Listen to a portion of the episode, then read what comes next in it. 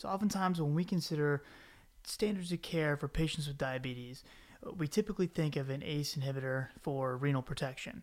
Now, the guidelines have shifted to say that you only start an A C E inhibitor after someone has uh, microalbuminuria. It used to just say everyone with diabetes should get an A C E, uh, but it has shifted. But where does that data come from? Where, where, why do we associate A C E inhibitors as being renal protective in the first place?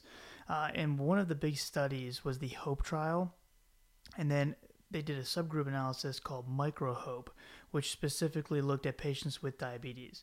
Uh, and these patients were basically at risk for having a cardiovascular event uh, based on several different risk factors that they could be included for. And they were given either Ramipril or placebo to see if they had any bearing on outcomes. So the primary endpoint that they were looking for was M I, stroke, or death from C V causes. Uh, that was all lumped into a primary composite. Uh, they also looked at death from cardiovascular causes by itself and M I and stroke by themselves as well. At the end of the study, all of the results were significantly different in the primary endpoints. Uh, the composite had a number needed to treat of twenty-two.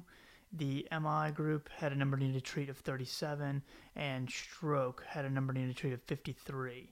They also saw significant difference in some of the secondary endpoints like revascularization, uh, which was a number needed to treat of forty-two, and nephropathy, uh, which had a number needed to treat of fifty-three. Um, that's where some of the data came from.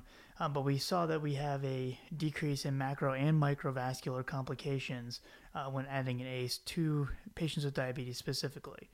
Um, one other thing to take note of is the MICRO-HOPE trial and the IN-HOPE trial dose the Ramipril at nighttime. Um, the R A S system is more physiologically active at night, so that kind of makes sense. Uh, and we also know from the MAPEC trial that if a patient is on multiple blood pressure medications, uh, we can actually increase benefits if we give one of those blood pressure medications at night. Uh, so that being said, a lot of times you'll see patients having their A C E inhibitor dosed at bedtime.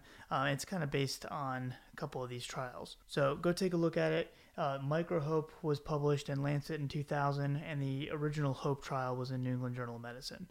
So go take a look and read them in its entirety.